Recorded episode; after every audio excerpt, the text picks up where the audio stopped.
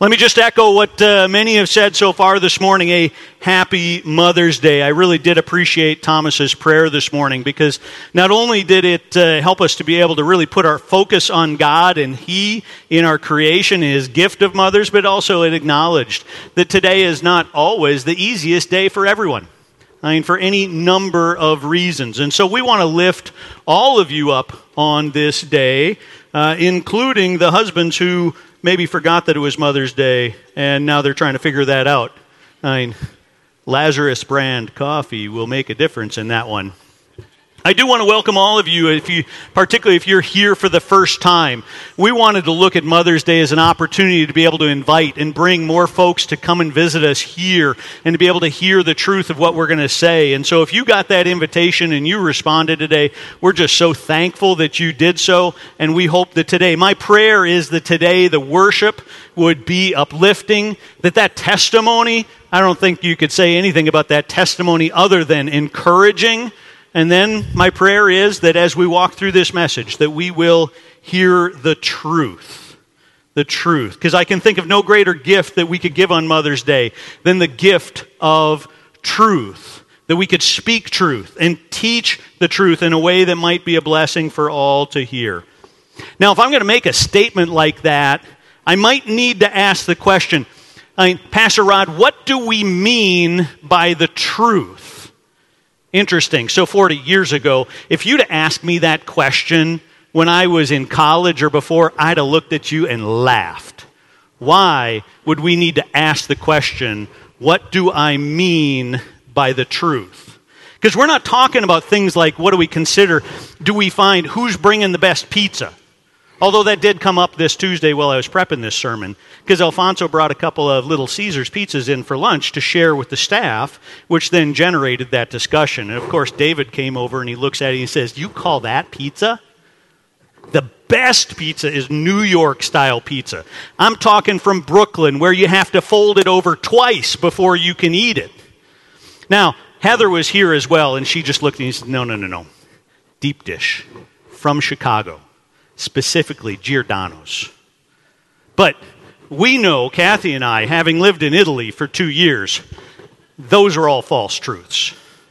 The best pizza comes from Pizzacore, translated pizza on the run. Enzo, he was king. We could get seven pizzas in about 10 minutes, and they were amazing. I just wasted about 30 minutes, did, or 30 seconds, didn't I? Have we come to any truth yet? No, but sometimes we can take our opinions and our preferences and we can treat them like truth. So let's really think about what we really mean by truth. Because sometimes when you find yourself in a conversation about social issues, political, religious issues, sometimes it begins to boil over into an argument, doesn't it? Many reasons, many times, the reason that turns into an argument is because we're working off of two different definitions of truth. Because if somebody walks into that and says, well, it's just my opinion, but, well, that's really easy for me to look at them. You're right, that's just your opinion, and I'll be glad to disagree with you over that. But trust me, when they come in and they look at me and they say, now that's just your opinion, but I'm walking in that thinking it's my truth, well, I don't necessarily respond in the same way. When I was uh, in my last job in the Navy, I had the privilege of teaching young men and women who were entering into the Navy as officers. And the course that I got to teach them spent a lot of time looking at this issue of ethics and how do we determine what is right and wrong. And within that is the question what is truth? And it always amazed me, but it never shocked me the answers that I would get to this question. And that's because this question truly is timeless. The great thinkers of philosophy, sociology, economics, religion, and even history have all contemplated the question what is the truth? We even see that question in God's Word. During the trial of Jesus, Pontius Pilate, having heard his words, looked at Jesus and said, What is truth? What is truth? You see, postmodernism has sought to argue that nothing is true. Well, a relativistic standpoint wants to look and say, well, what's true to you, well, that's just fine. But over here, you might be thinking the exact opposite, and that's okay because that can be true too. But we have to ask ourselves, how could that be? How can that be? In our hearts, we all know something must be true. And so maybe, just maybe, maybe I'm not big enough.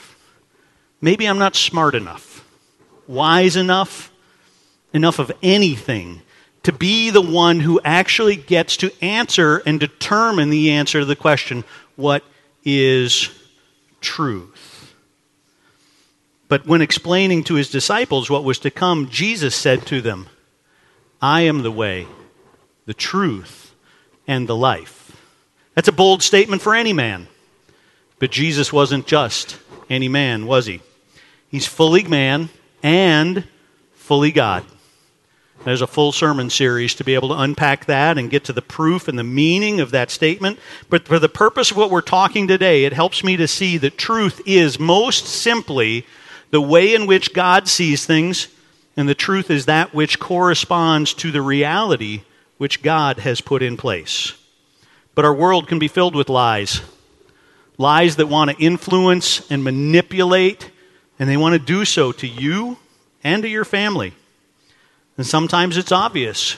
Sometimes it's obvious what they're trying to do. Think about a Red Bull commercial. Red Bull will give you wings. We can all see that for what it is, right? But you know, clearly not everybody. Because about 10 years after the product came out, somebody decided to sue the company because Red Bull didn't give them wings. It didn't even help them to grow intellectually or to have any improvements in their physical abilities. And when it was all said and done, Red Bull actually settled that suit, even though they still denied that what they were saying was a lie. It may then, I mean, so that's an obvious one, but what about the ones that aren't so obvious? Like the products on there that talk about male pattern baldness? Because if that was clearly true, a lot of us around here wouldn't look exactly the same, right? Yeah, Bill's back there laughing with me. I know. I figured he might get that joke. But as we look at it, what really matters is the truth that sets the foundation for everything that we believe. Even the truth about who gets to be the one to decide what is true.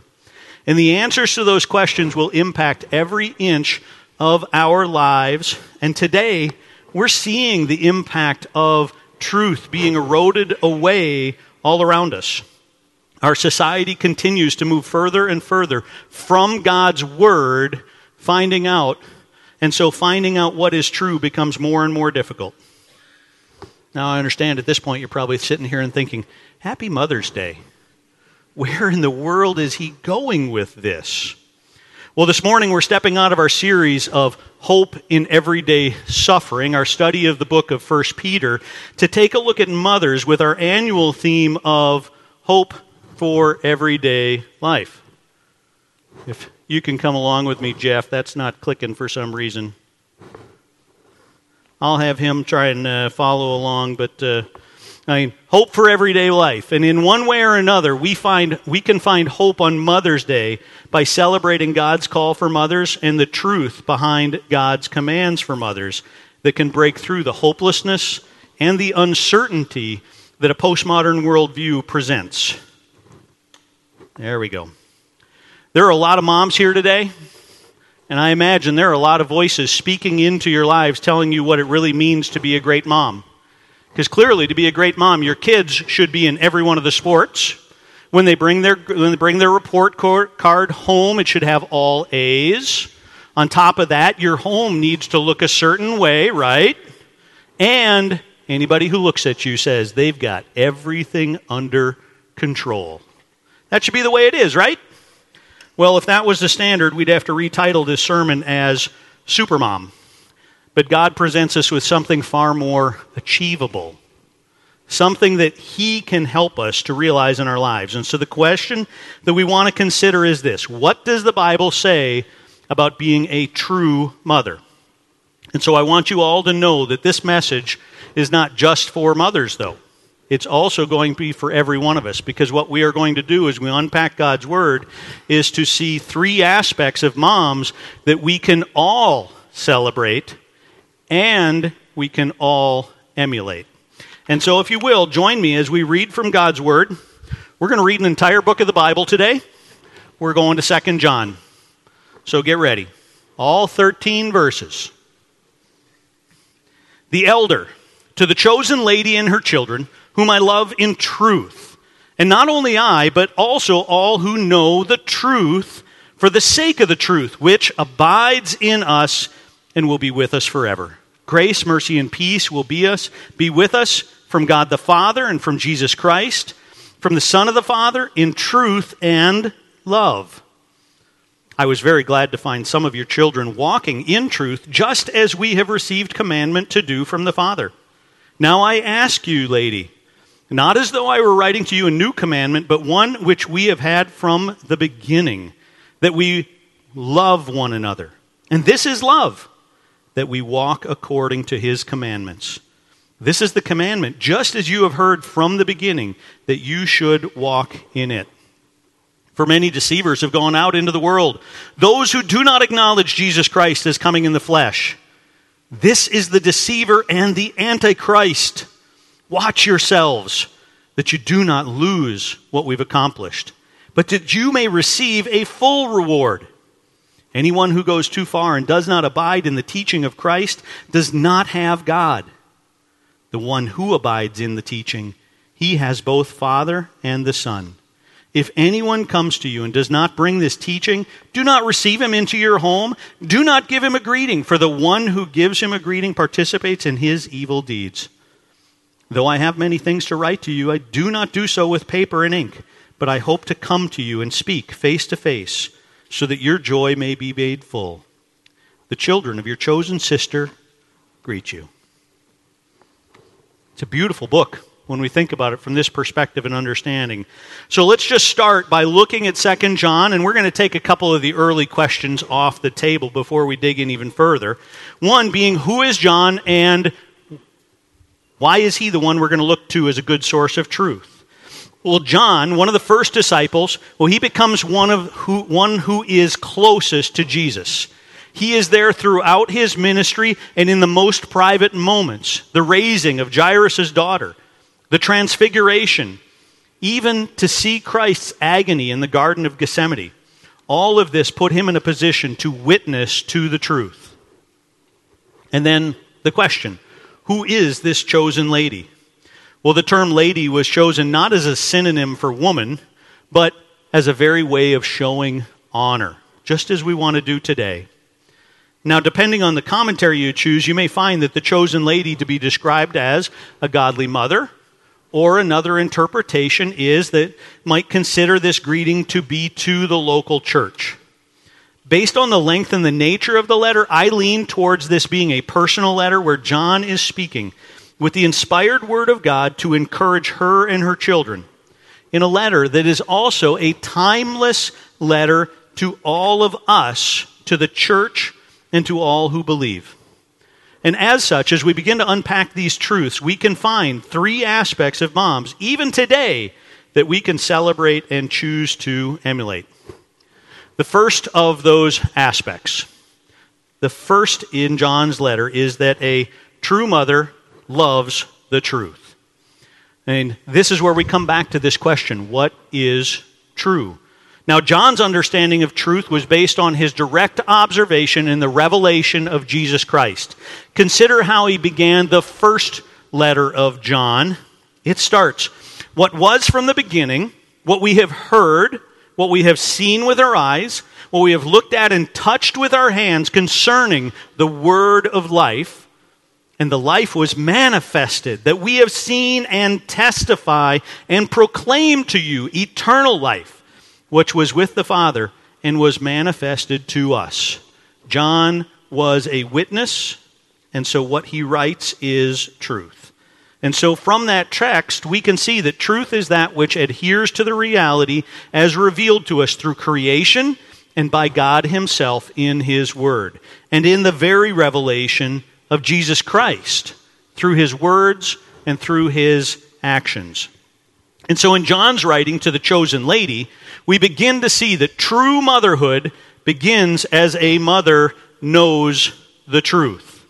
In a world that's seeking to redefine truth and to replace the foundation upon which we determine truth, that desire results in a truth that would be ever changing.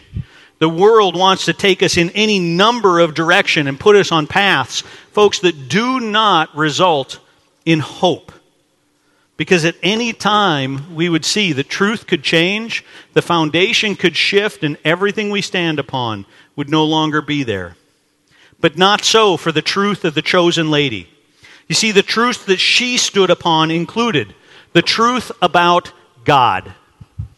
That God is a perfect and holy being, the creator of the heavens and the earth, the Almighty God, sovereign over all of the universe, with the authority over me and the authority to determine what is true for me. She also knows the truth about herself, and in a more general sense, the truth about mankind. That we are created in the image of God, to represent God, to give Him glory. But in our sinful nature, we've fallen short of that glory. We've turned away from Him. And because we want to seek our own truth, we choose to disobey God. And as such, she knows that even with that without the revelation of God, we are incapable of determining truth on our own. And that when we believe the lies, that they will lead us to destruction. Those lies will lead us to death. Death because of the penalty for our sin that we can never pay on our own. But in true motherhood, we don't stop there because that would leave us with no hope. Rather, it points us to a third key truth that the chosen lady knew the truth of Jesus Christ, the truth of God's love which sent his only son to live a sinless life and speak a truth, revealing that he needed to die a death upon the cross in order to pay a debt that we could not pay for ourselves, and as such, restoring our relationship with our holy God. What I'm describing here are the basic truths of the gospel, the good news. Now, if I only look at a part of it, that truth about me, that doesn't sound very good. But when I see the whole of the gospel, the truth truly does become good news like no other. But if we choose a truth that decides to deny any one of these foundational truths, everything around us will crumble. And this why this is why it's so important not only to know the truth, to know the factual knowledge, that's not enough we must also rest in the truth. And God's word here, and John tells us that she abides in the truth. A truth that abides in us and does not abide in those who deny the teachings of Christ. We can know many things. I can know how to hit a golf ball, but the inconsistency with where it is going to go certainly doesn't provide me any hope. I can know all the statistics about my favorite sports team, and all of those facts may be true, but it still doesn't deal with my biggest problems in life. And in fact, as a Minnesota sports fan, it leads to a life of disappointment. But even the knowledge of Jesus and God's Word alone, even just knowledge of it, cannot save me. This is a large part of my testimony in coming to Christ. I had the head knowledge of Jesus. I had been taught that he died on the cross for the forgiveness of sins of the world. But the problem was, I was denying that second truth. I didn't understand the truth about myself. I thought I was a good person. I thought I was doing good things. I was certainly better than all those other guys in the Navy, right? But I didn't know the truth about my sin and its impact that I truly needed a Savior. Well, praise God that truth breaks through.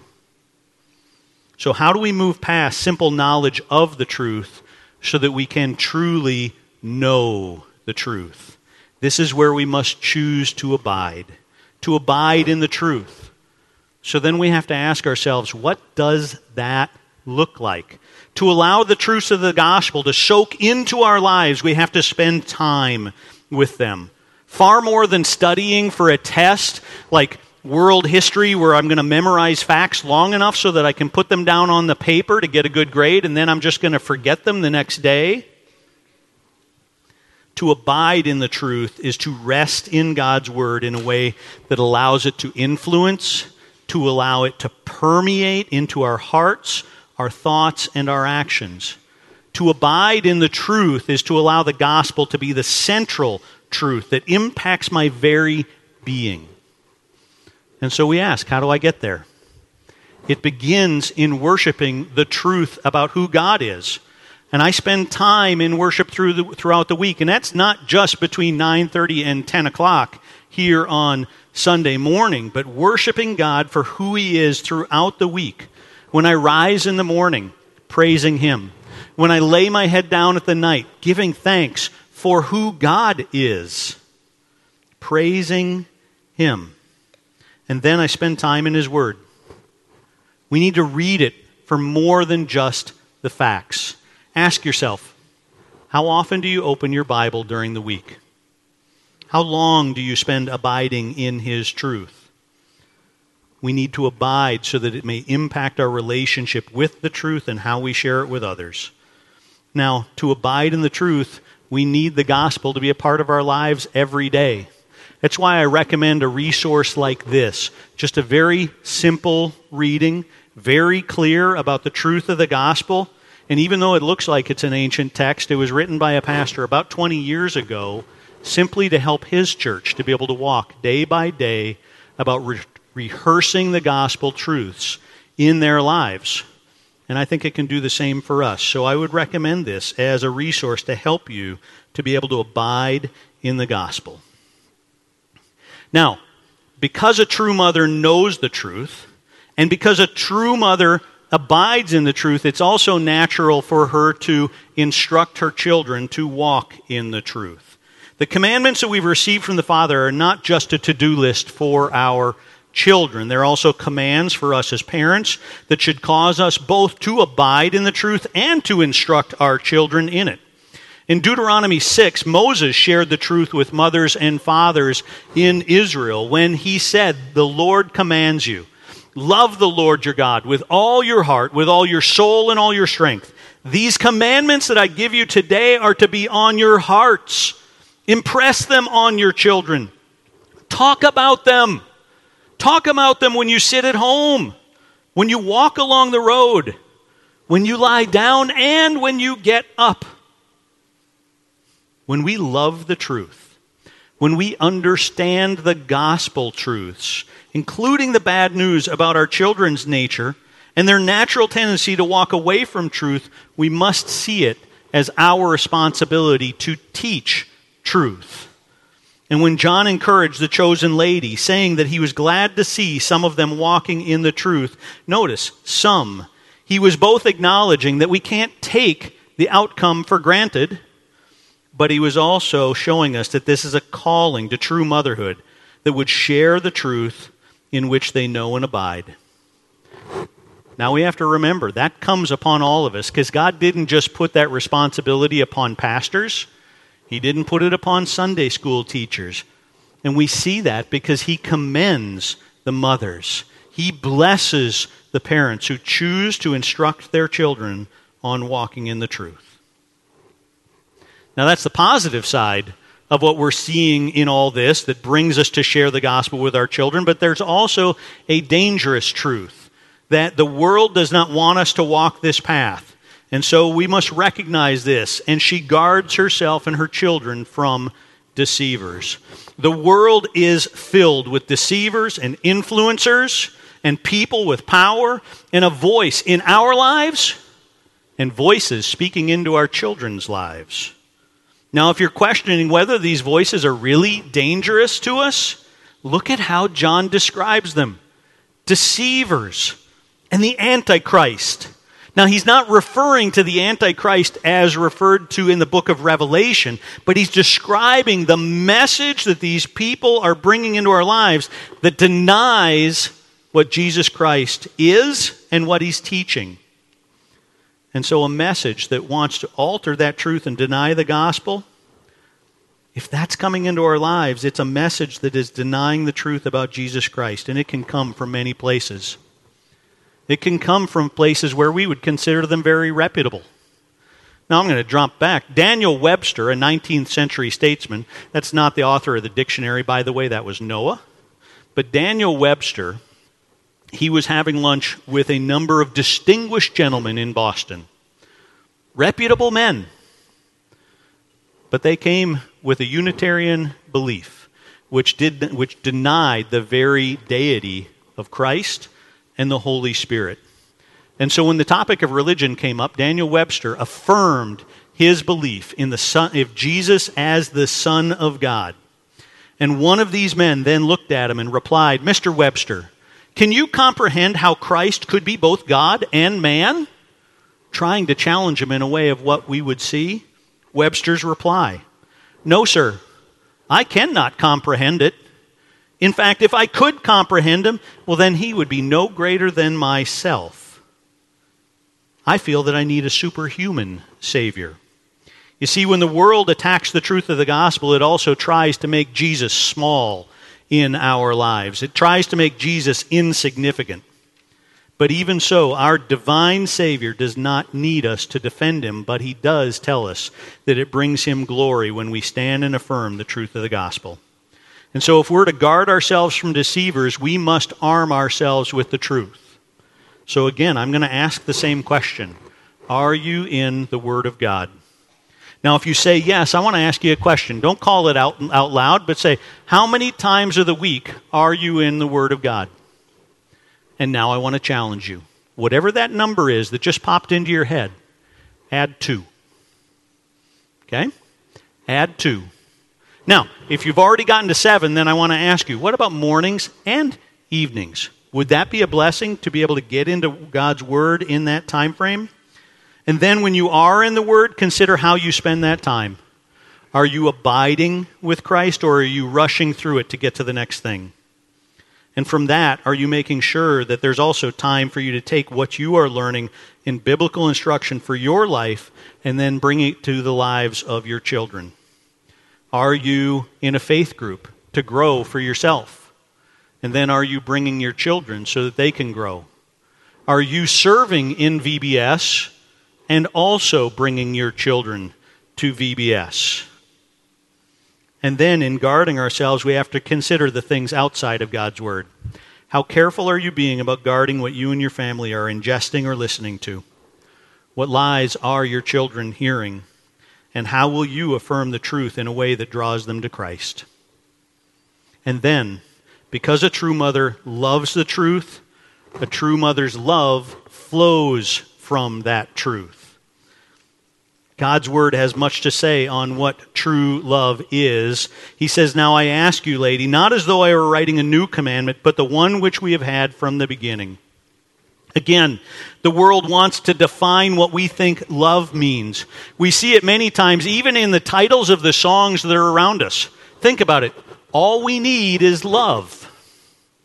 Love stinks. Or you've got a groovy kind of love. But what is that? Doesn't sound like anyone can agree. It just sounds like we're all hooked on a feeling.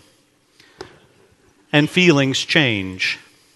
But God's Word tells us that we need to know what is true love. Love is a choice, love is an action.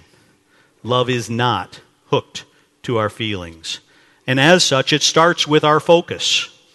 Responding to a Pharisee who wanted to challenge God's truth and challenge Jesus' statements about truth, he was trying to trick him into contradicting God's word. And so he asked, What is the greatest commandment?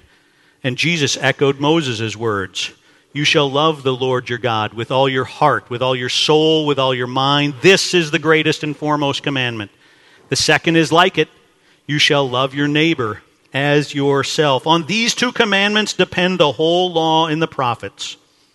Love begins with a focus on God and the truth of who He is because He's holy, because He is worthy. We are called to love God and to choose Him and to believe Him before and above all others. And then I'm so thankful that when Jesus declared the second commandment, he didn't just leave us there without any further explanation. He told us where to find the answer about how do I love my neighbor. He told us to answer the lies within the by finding the truth within the whole of the law and the prophets. Every command that we see, every command that's been given is to be a help so that we can love God and love our neighbor. And as such, the example we see in true motherhood for all of us to follow does not come simply by the care and affection of a loving mother. The most loving thing a mother can do is to demonstrate and teach her children what it looks like to love God and to love their neighbors. So, how does she do this? By walking in the commandments of God. If, you gave John, if it gave John joy to see the result of this mother's love lived out in her children, and what he saw was not the evidence of her wisdom and her insights. It was not the reflection of her creativity or even the amazing ways of her teaching her children about what she did. What John observed was love of this mother walking in the commandments of the Lord. Just as you heard from the beginning, John was reminding them the importance of the whole of God's Word. We may be a New Testament church under the new covenant, under the blood of Christ, but we are commanded to know and live according to the truth that has been revealed from the beginning. From Genesis through Revelation, all of God's Word. Our love is a reflection of knowing the truth in a way that results in more than just hearing the truth. Because you see it in Jesus' command. He says, If you love me, you'll keep my commandments. And so, as we consider how our love flows from the truth, we can ask ourselves some simple questions. Is there regular evidence in your life that you are a doer of the word rather than just a hearer? Based on what I heard on Sunday, did others see an impact in my life on Monday? What about Tuesday through Saturday? You want some practical homework? Everybody loves this, don't they? Consider taking some time to abide in God's Word this week. Try reading the whole book of Ephesians. And then list the commands and the action that God is giving in that letter, particularly in chapters 4 through 6. Write down those commands, write them on a sheet of paper, and then reflect on each one of them and reflect how does following that command love God? And how will following that command help me to love my neighbor? And then pick one. Pick just one off of that list and say, I'm going to choose to grow in this area. I'm going to choose to love God and love my neighbor more by following this command. Now, as we look at the end of this letter, I also want us to consider how true motherhood loves the truth how it, it, her love flows from the truth. And then we see the final aspect that we can learn from this letter as well is that a true mother also understands what is at stake. When we slow down enough to truly see the beauty of the gospel, the love of Christ poured out on the cross for our sins, there is also an ugliness that we must acknowledge. Ask yourself, why was the cross the only way? When we read God's word, we can't ignore how quickly, even in the book of Genesis, in the time of Noah, it says that the world reached a point where God declared the wickedness of man was great on the earth and that every intent of their thoughts of his heart were evil continually. Well, that heart for which God destroyed every living being except those on the ark still exists in the heart of man today. The problem was too great for God to ignore, but it was not yet time for God to provide the final solution for our sin. And even so, God saved Noah and his family because of his love for all mankind and the abundance of his grace to carry out his plan that would one day cause him to give everything by sending his son to pay our debt. See, but that heart of man still exists today even after God made a way for us to be saved. That heart of man still seeks to deny the truths of the gospel. That heart denies God's goodness and holiness. That heart denies our own lost and sinful nature. That heart denies the very work of Jesus Christ. And such, as such, that heart of man leaves us in a place of great danger. A true mother understands what is at stake and chooses to love God and love others by affirming the truth of the gospel. Sometimes that means that a mother must stand against the culture. Sometimes that means a mother must stand against the world to not allow the deceiver and the attitude of an antichrist into their home, inside the boundaries of their family. Sometimes it also means that we can't affirm the lies that get inside the bounds of our family, the lies that a son or daughter may want to bring into our home. Now, they may push back on you, mom. They may push back saying, If you love me, you won't tell me that I'm wrong. If you love me, you'll love the things that I love. If you love me, you'll love the people that I love. But sadly, what they're saying is if you love me, you need to love the false gods that I love. And in doing so, what they're asking you to do is deny God. For we cannot love them both. And so sometimes a mother must choose to do the most loving thing possible stand firm for the gospel. To affirm and support any destructive path, any path that denies the truth of the gospel, is the most unloving thing that we could do because of its internal or its eternal implications. Now, let me, pr- let me pause on that one because that could be a really difficult place within a family. This is not a call from God's Word telling you you need to cut off relationships with sons and daughters. We have to remember that our sin put us in that exact same place. We are no different in denying or believing a lie where they may be as they come today. But we also have to acknowledge there is no sin that Jesus would ever say is too heavy for him to be able to carry to the cross. And as such, there is always hope. And so, in love, we want to keep those relationships open as best that we can, because without the relationship, we may lose the door through which to bring the truth that needs to combat the lie. Folks, if you're here today and you're and this is what's going on in your family, we want to pray for you and we want to we want to say, "Come, we will help you walk through that in a way that loves our family well." But I also want to say if there's anyone in the room today that you're saying, "I don't know these truths about God, about myself, about Jesus Christ, and I've got questions." Don't leave here today without asking those questions. Come find me, come find Pastor David. Let's think through them. There is no greater gift that you could give someone on Mother's Day than to choose to believe the truths that this chosen lady knew. Because God says, if you profess Jesus Christ as Lord and you believe in your heart that he was raised from the dead, you will be saved. And a, true mother understood those truths.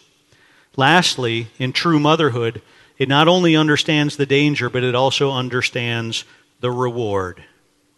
We must hold fast to the truth of the gospel and the promises of God that are given to his children because there is a great reward. A reward that everyone who should believe in him, who knows the truth and loves the truth, will not perish, but have eternal life. The rewards are many, but none greater than how Jesus himself described it when he says, This is eternal life, that they may know you, the only true God, and Jesus Christ, whom you have sent. The greatest reward is to know our Savior and to one day meet him face to face and bask in his glory and grow in the truth and the knowledge of Jesus Christ for all of eternity. That's my hope for everyday life. And so may the truth of the gospel pour over your lives today that you may receive a full reward in him. Let's pray. Heavenly Father, God, we come to you today. Lord, praising you for who you are Lord, we thank you that you have revealed yourself and given us the truth that we might know your holiness, your majesty, and your glory. Lord, we thank you that you have shown us your will in creating us in the image of God. Lord, that you've given us a purpose to glorify you. But Lord, we have to acknowledge the ugliness that in our own hearts that we choose our own wisdom and our own truth, and in doing so we turn away from you. And so Lord, I pray that you would guide us and wa- help us to walk in the truth. Lord, trusting in the work of Jesus Christ on the cross. Lord, because you did that out of your love for us, a love like no other, a love a love that is reflected even on a day like Mother's Day. Lord, your love, unconditional and true. And so today, I just want to ask that you would lift up all of those amongst us. Lift up the mothers who are here. Lord, help them to walk in your truth. Help them to follow and abide in you. And Lord, I pray for the fruit of their work as they instruct their children. Lord, that more and more would come to know you. Lord, that we might re- one day receive the full reward, standing face to face with you to see the beauty and the wholeness of your glory. Lord, we love you and we praise you. In Jesus' name I pray. Amen.